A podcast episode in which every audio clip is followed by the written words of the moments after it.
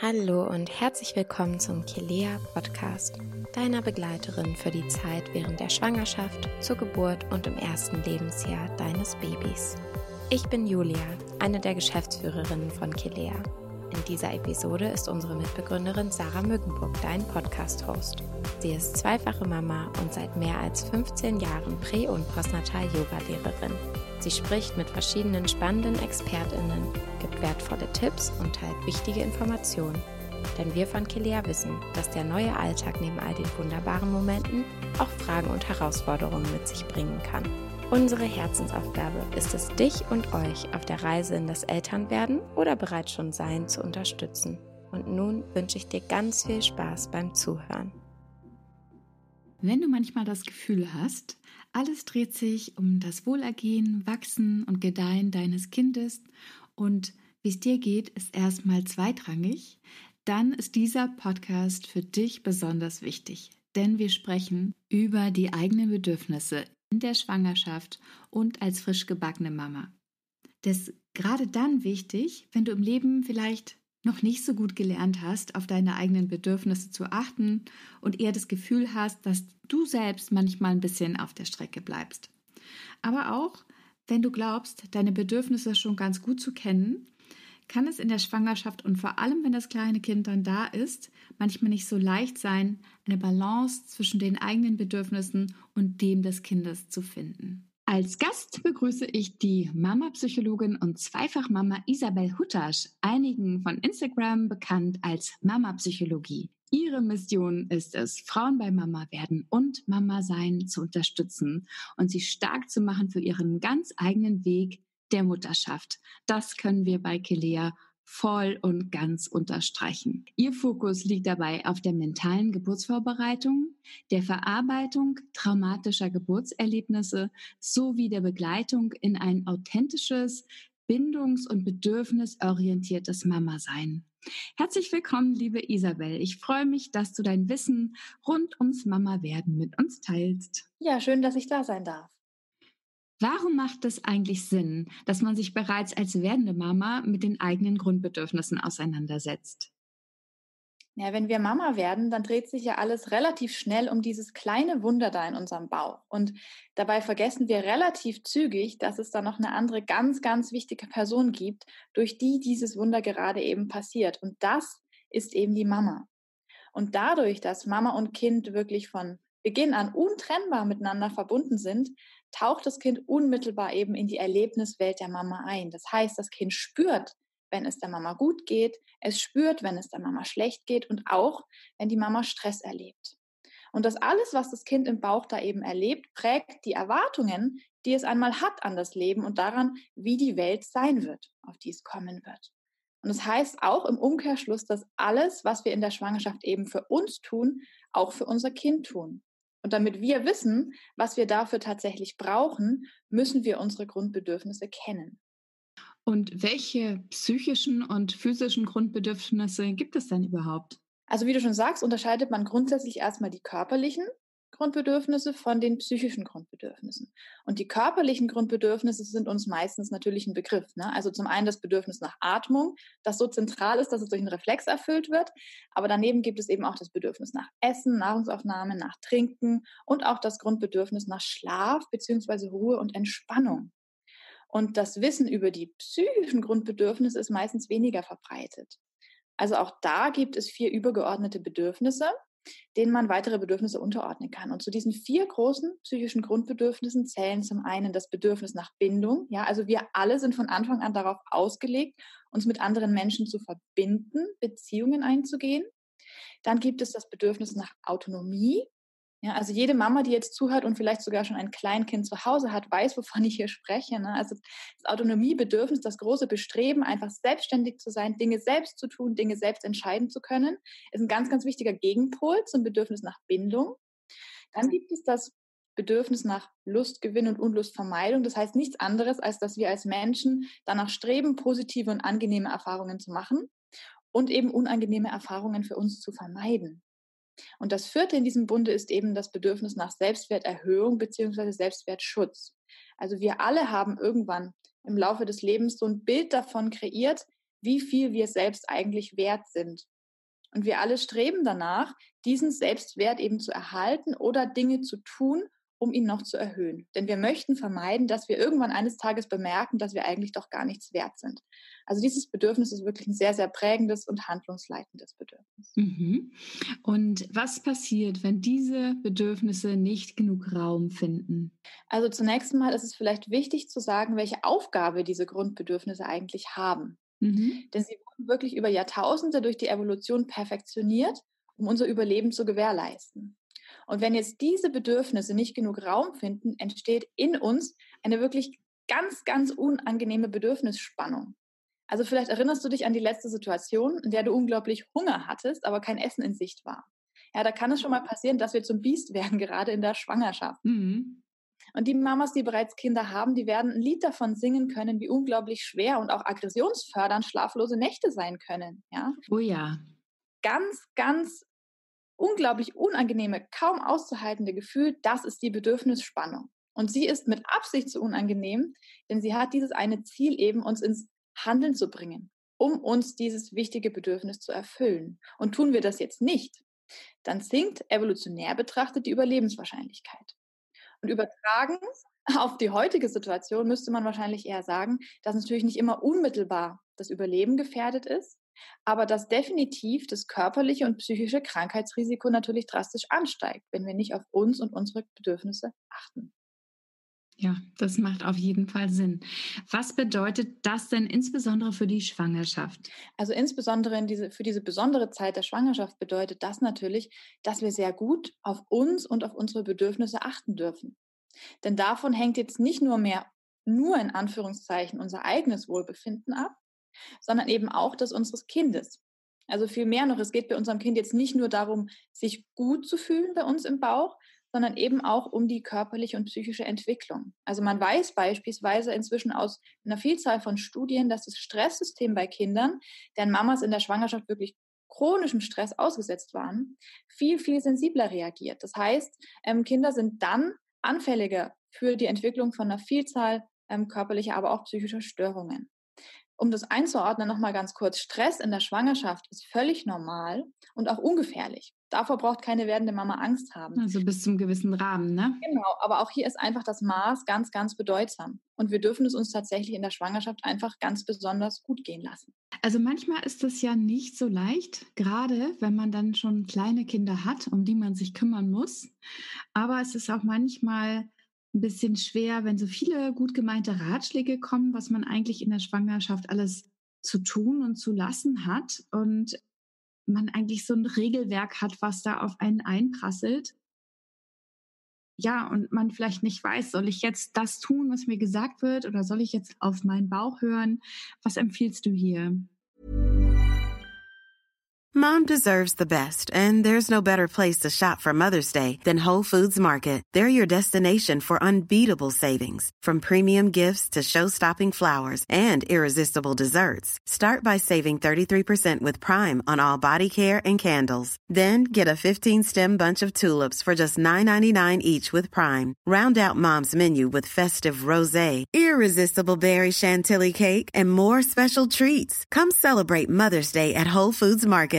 This is Paige, the co-host of Giggly Squad, and I want to tell you about a company that I've been loving, Olive and June. Olive and June gives you everything that you need for a salon-quality manicure in one box. And if you break it down, it really comes out to $2 a manicure, which is absolutely insane. It's also so easy to get salon-worthy nails at home with Olive and June. The difference between how your nails used to look when you did them yourself and now with the Manny system is a complete game changer. The best thing about Olive and June, too, is it's a quick dry. It dries in about 1 minute, lasts for 5 days, and full coverage in up to 1 to 2 coats. Visit oliveandjune.com/perfectmanny20 for 20% off your first system. That's oliveandjune.com/perfectmanny20 for 20% off your first system.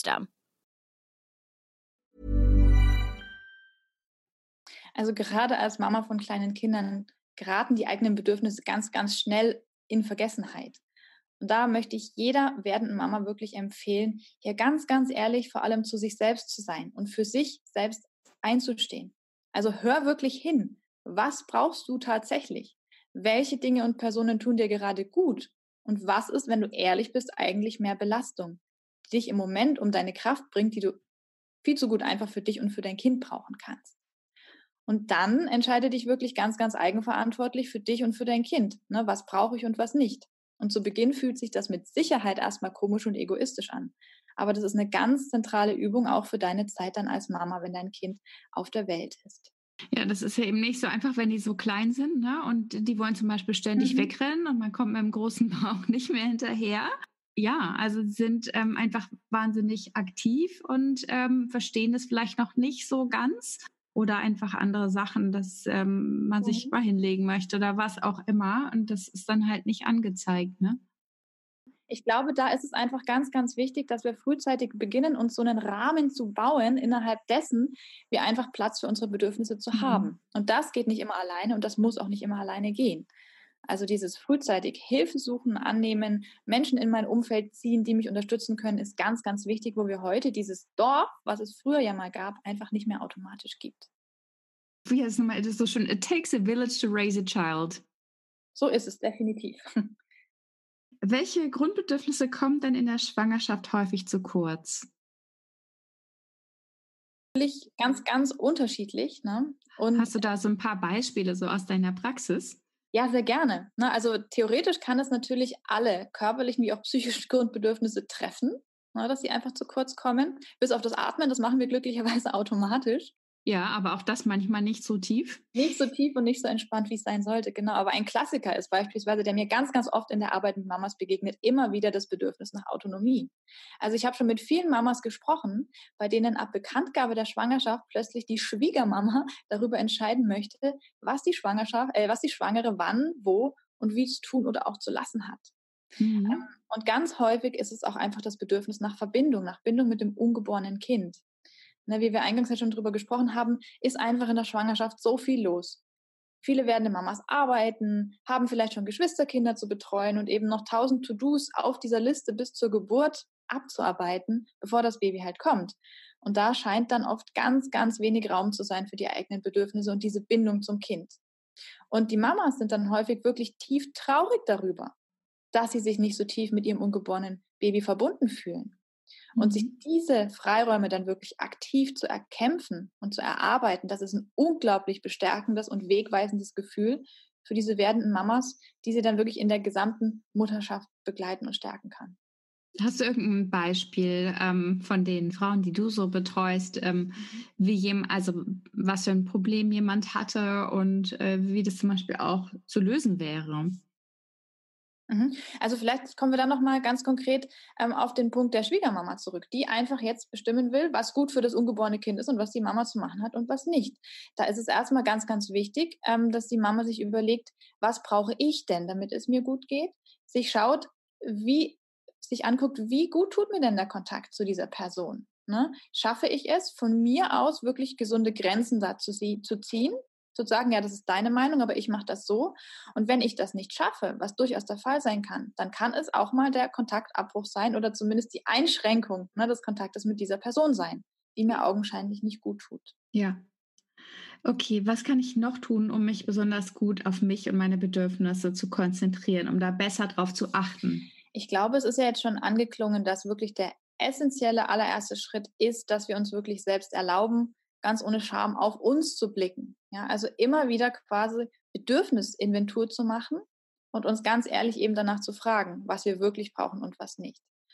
Und dann der nächste Schritt fällt uns häufig sehr, sehr schwer, weil wir es einfach nie gelernt haben, uns wirklich zu fragen, was wünschen wir uns auch an Unterstützung, an Begleitung und an Hilfe dabei. Also ganz konkret, was brauche ich in meiner Situation jetzt, um mir dieses oder jenes Bedürfnis auch zu erfüllen?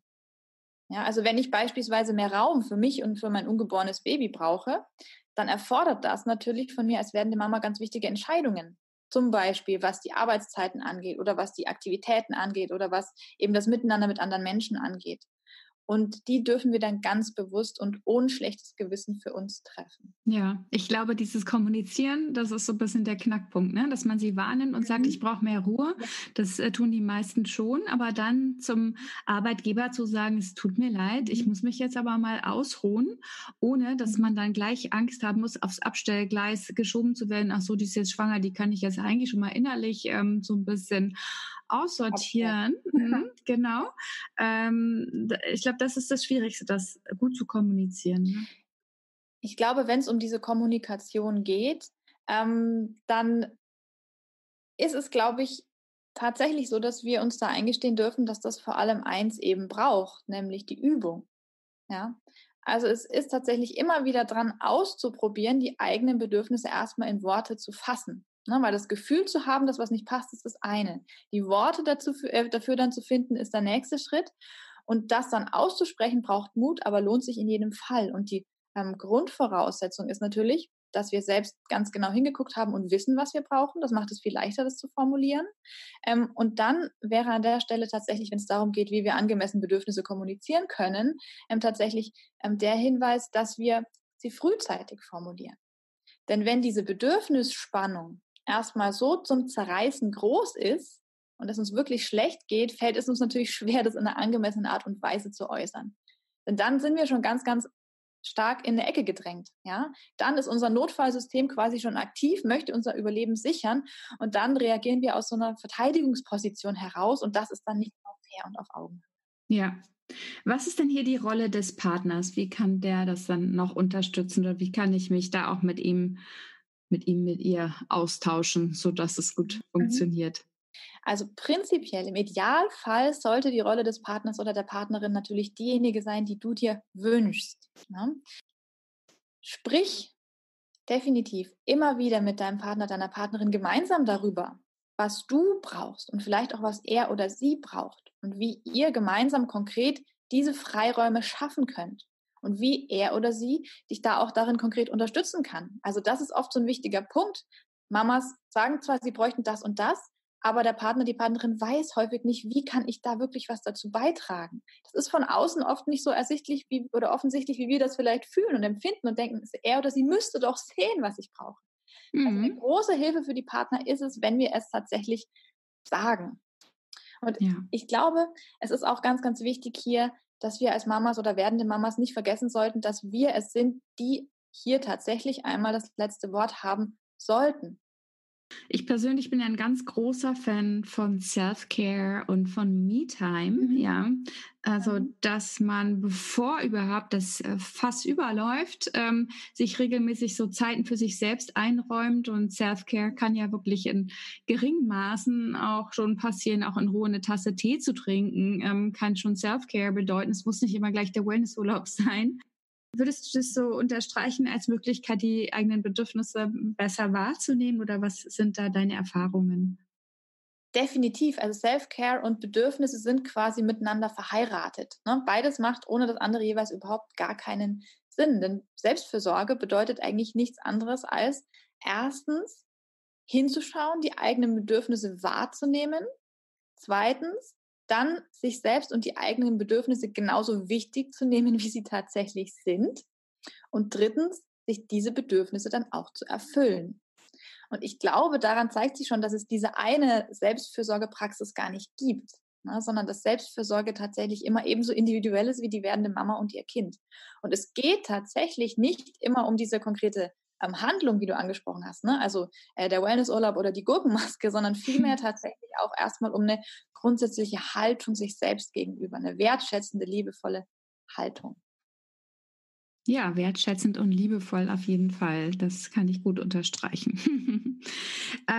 Also ich finde, in der Schwangerschaft kriegt man das vielleicht noch ganz gut hin, aber vor allem wenn man das erste Kind bekommt und auf einmal tatsächlich nicht mehr von einem Tag auf den anderen nicht mehr selbstbestimmt ist und nicht mehr sagen kann, ich lege jetzt die Beine hoch, ich esse jetzt was, sondern selbst schlafen, essen, trinken, mal auf die Toilette gehen, duschen, solche Dinge können schon einfach zu einer Herausforderung werden, weil besonders in der Stillzeit und wenn man auch bedürfnisorientiert stillt, also halt, wenn das Baby eben Durst, Hunger hat, dann eben anlegt und manchmal kommt man noch nicht mal dazu, auf die Toilette zu gehen, oder ich weiß, das kann sich manchmal nicht keiner vorstellen, aber manchmal kommt man wirklich tagelang nicht richtig zum Duschen und dann, man kann ja auch nicht sagen, ich bin jetzt mal kurz weg, ne? Wie kann man hier dann eine gute Balance finden? Also wenn ich das selbst gut trainiert habe, aber ich kann nicht zu meinem Baby sagen, du, ich habe mir jetzt überlegt, ich glaube, ich brauche jetzt mal eine kleine Auszeit, ich gehe jetzt mal spazieren. Also klar, kann man so einen Kinderwagen packen, ne? Aber vielleicht schreit's dann. Ja, na, wenn unsere kleinen Babys auf die Welt kommen, sind das natürlich erstmal unglaublich bedürftige Wesen, die uns brauchen und die auch den Großteil unserer Zeit, vor allem in der Anfangszeit, in Anspruch nehmen. Und genau in dieser ersten Phase, wo eben alles Kopf steht, ist es eine riesige Herausforderung, in irgendeiner Art und Weise eine Balance zu finden. Denn diese alten Routinen, die bislang funktioniert haben, die funktionieren jetzt nicht mehr. Und die neuen, die haben wir vielleicht noch gar nicht gefunden. Ja? Und ich glaube, das alles darf zunächst auch erstmal sein. Dieses Chaos zu Beginn ist durchaus normal. Was aber ganz, ganz zentral ist, wenn wir uns in dieser herausfordernden Phase, die ja auch unter Umständen ein bisschen länger als ein paar Wochen dauern kann, dass wir da uns nicht selbst verlieren, ist einfach, dass wir frühzeitig uns Unterstützung in verschiedenster Form organisieren. Also, dass wir tatsächlich kreativ werden, wenn es darum geht, Bedürfnisse zu erfüllen. Dass wir nicht aufgeben, wenn es einmal nicht klappt. Ne, wenn wir feststellen, okay, wir wollen raus, im Kinderwagen weint mein Kind, dass ich dann nicht sage, gut, es klappt nicht, ich kann nicht raus, sondern dass ich dann gucke, was kann ich denn stattdessen tun? Kann ich es vielleicht ins Tragetuch nehmen? Kann ich vielleicht irgendeine Oma oder eine Tante organisieren, die einfach mal 20 Minuten kommt?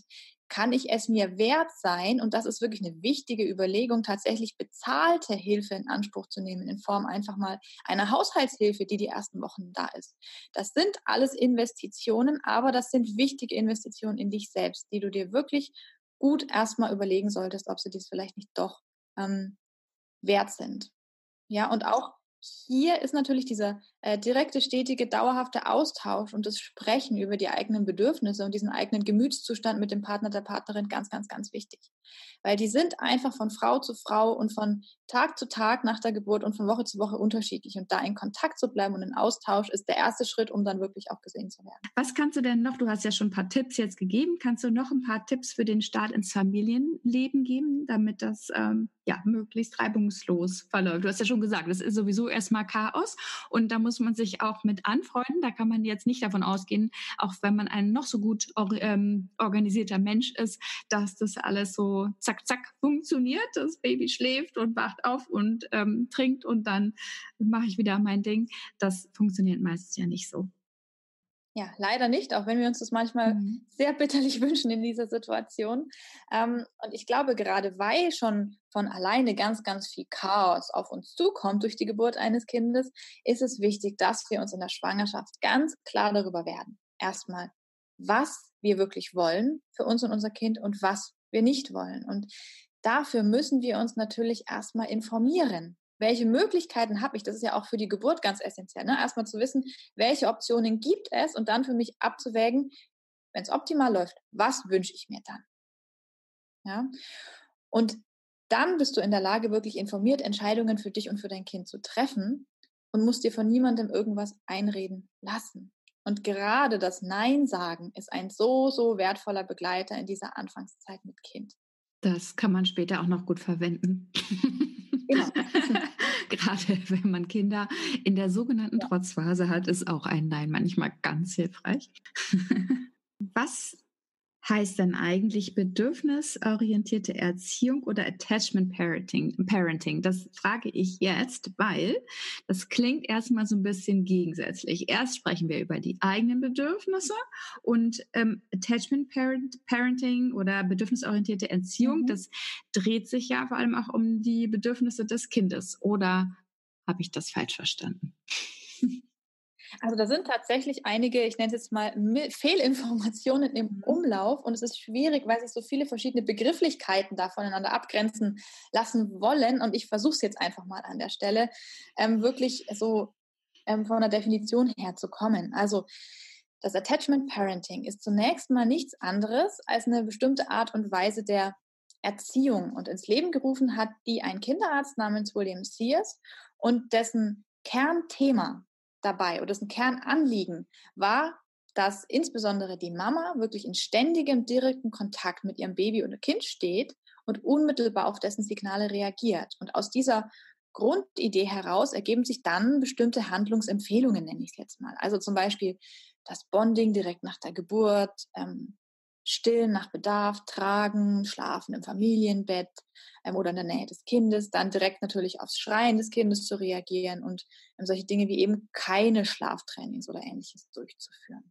Ja, jetzt schreien schon wahrscheinlich, höre ich schon wieder ganz viele auf, schreien, weil es natürlich auch immer sehr umstritten ist und gerade dann, wenn man vielleicht dann auch um die eigenen Bedürfnisse spricht, nach dem Motto, du kümmerst dich ja nur ums Kind und machst ja gar nichts mehr für dich und lässt dich hier, was verlautern oder so, ne? Genau, wie funktioniert es denn, wenn ich jetzt da gucke, wann will das Kind schlafen, kuscheln, trinken, wo, also ganz ehrlich, aus eigener Erfahrung, meine Kinder wollten nie irgendwo anders schlafen und ich habe dann einfach gesagt, die schlafen mit im Bett, aber es war jetzt nicht so, dass ich da noch großartig Abende für mich und mit meinem Partner hatte und wo wir schön Netflixen konnten oder irgendwas, ne? Also steht sich schon ein bisschen im Wege. Also ich glaube erstmal sehr, sehr berechtigter und wichtiger Aufschrei, den du da erwähnst. Mhm. Ich glaube, grundsätzlich ist es erstmal so, dass viele dieser Impulse und auch der Empfehlungen, die aus dieser Attachment-Parenting-Bewegung kommen, tatsächlich sehr, sehr wertvoll sein können für die Mama-Kind-Beziehung und eben auch die kindliche Entwicklung. Und die meisten davon erleichtern tatsächlich natürlich auch diesen Mama-Alltag. Also zum Beispiel, wenn ich mein Kind nachts stille und nicht 5-mal die Nacht ins andere Zimmer laufen muss, sondern das Kind neben mir liegt, kann das natürlich viel Arbeit erstmal abnehmen. Und so kann es natürlich beitragen, dass wir wirklich im Alltag mit uns selbst und unserem Kind würdevoll und auf Augenhöhe umgehen.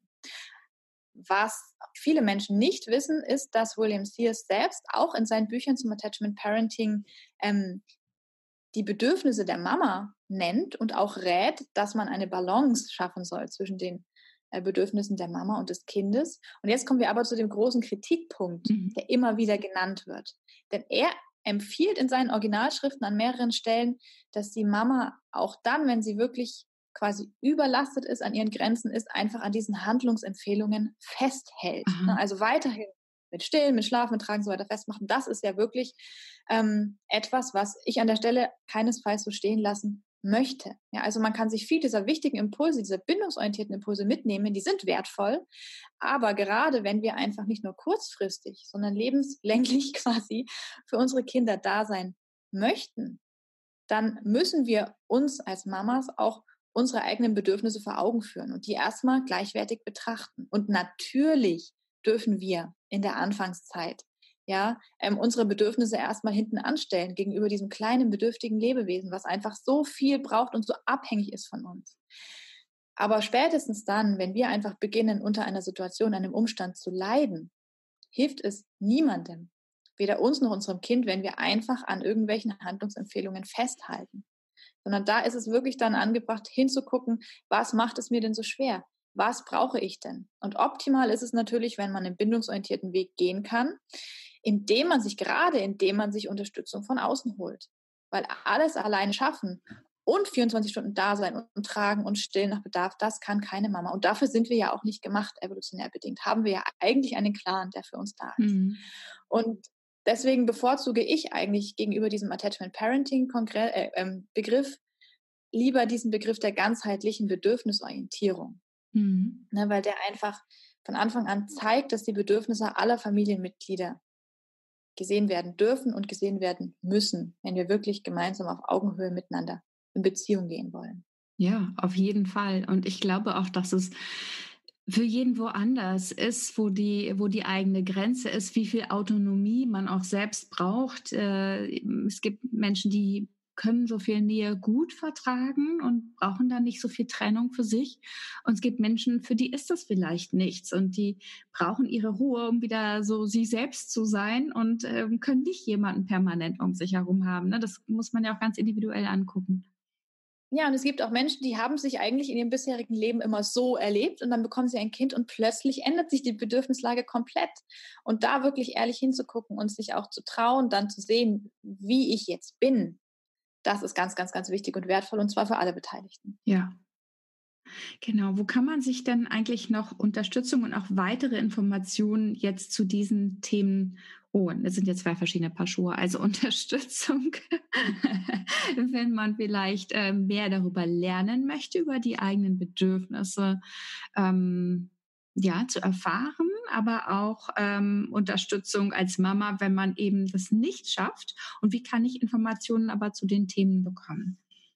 Mhm. Also grundsätzlich gibt es viele Wege nach Rom an dieser Stelle. Und es kommt immer genau darauf an, was du als Mama oder werdende Mama eigentlich suchst. Wenn es dir zum Beispiel darum geht, wirklich einfach hochwertige Informationen zu bekommen zum Thema bedürfnisorientierte Elternschaft, eigene Bedürfnisse, Mama werden, Mama sein. Da gibt es inzwischen deutschlandweit ganz, ganz, ganz viele Blogs, die wirklich super Beiträge haben. Ich selbst schreibe ja auch bei Instagram unter @mamapsychologie sehr häufig und regelmäßig eben genau zu diesen Themen und gebe auch den ein oder anderen Tipp, praxisnahen Tipp weiter. Wenn es dir konkret um deinen Lebensalltag geht, wo du wirklich an der Hand jemanden hast, der dich im Haushalt zum Beispiel unterstützt, da guck wirklich, was gibt es, was ist greifbar und krall dir das alles ran für diese Phase. Und zum Beispiel, was ich erst im zweiten Wochenbett erleben durfte, ist tatsächlich die Unterstützung einer Mütterpflegerin. Mhm. Also bis dato wusste ich noch gar nicht, dass es sowas überhaupt gibt. Mhm. Und dass es in Fällen sogar von der Krankenkasse übernommen wird. Ne? Also jemand, der kommt und sich wirklich um deine Belange kümmert, der mitkocht, der den Wäschekreislauf aufrecht erhält, der auch vielleicht ein Ohr für deine Sorgen und Nöte hat. Also auch da Fühler ausstrecken und gucken, was gibt es bei mir. Und ansonsten erlebe ich eben, und darüber bin ich überhaupt erst auf Mamapsychologie gekommen und meine Online-Arbeit vor allem, eben viele Mamas, die vor Ort nicht den Ansprechpartner, die Ansprechpartnerin finden.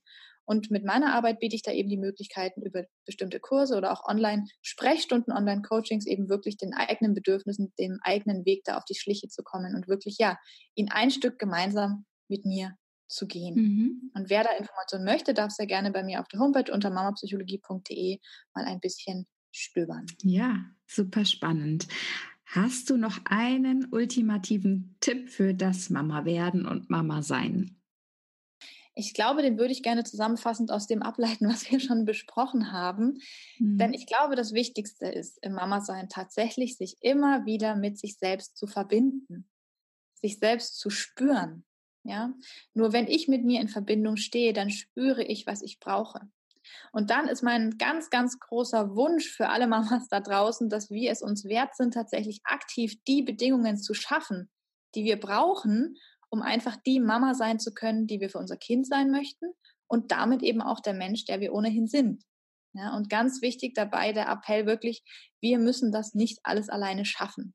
Wir Mamas sind von Natur aus daraus ausgelegt, unterstützt zu werden von einem Clan, von einem Dorf. Und in dieser modernen Welt müssen wir diesen tatsächlich kreativ uns selbst erschaffen. Also scheue dich niemals davor, Hilfe in Anspruch zu nehmen, wenn du dich wirklich danach sehnst. Ja, und es gibt keine Medaillen, wenn man alles alleine schafft. Und vor allem dann nicht, wenn man dann erschöpft am Boden liegt, nachdem man alles geschafft hat. Ja. Diese gibt es tatsächlich nicht. Ja, ganz, ganz herzlichen Dank. Ich fand das unglaublich spannend. Wie gesagt, man kann bei dir, bei Mama Psychologie, noch ganz viele weitere Informationen finden.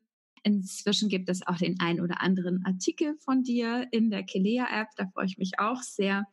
Ja, ich danke dir und ich hoffe, dass du, liebe Zuhörerin, ganz viel für dich mitnehmen konntest. Tschüss. Tschüss.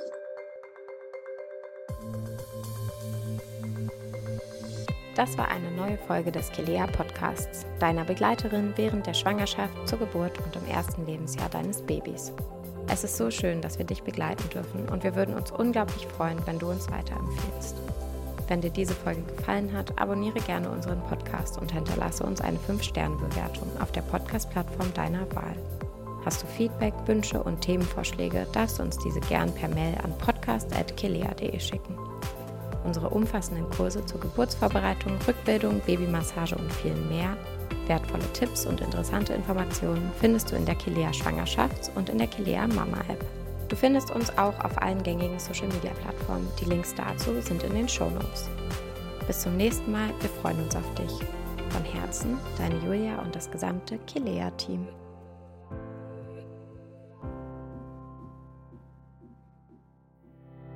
Kennst du bereits unser Kursabo in der keleya Mama App? Damit bekommst du Zugriff auf nahezu alle aktuellen und kommenden Kurse für die Zeit nach der Geburt. Von Wochenbett über Stillstart und Babyschlaf bis hin zu Achtsamkeit und bedürfnisorientierter Erziehung ist alles mit dabei, was du für einen grandiosen Start in euer neues Leben brauchst. Alle Themen, alle Expertinnen und alle Inhalte für das erste Jahr mit Baby findest du in deiner keleya Mama App. Den Link zu deinem Kursabo findest du in den Shownotes. Für dich und dein Baby.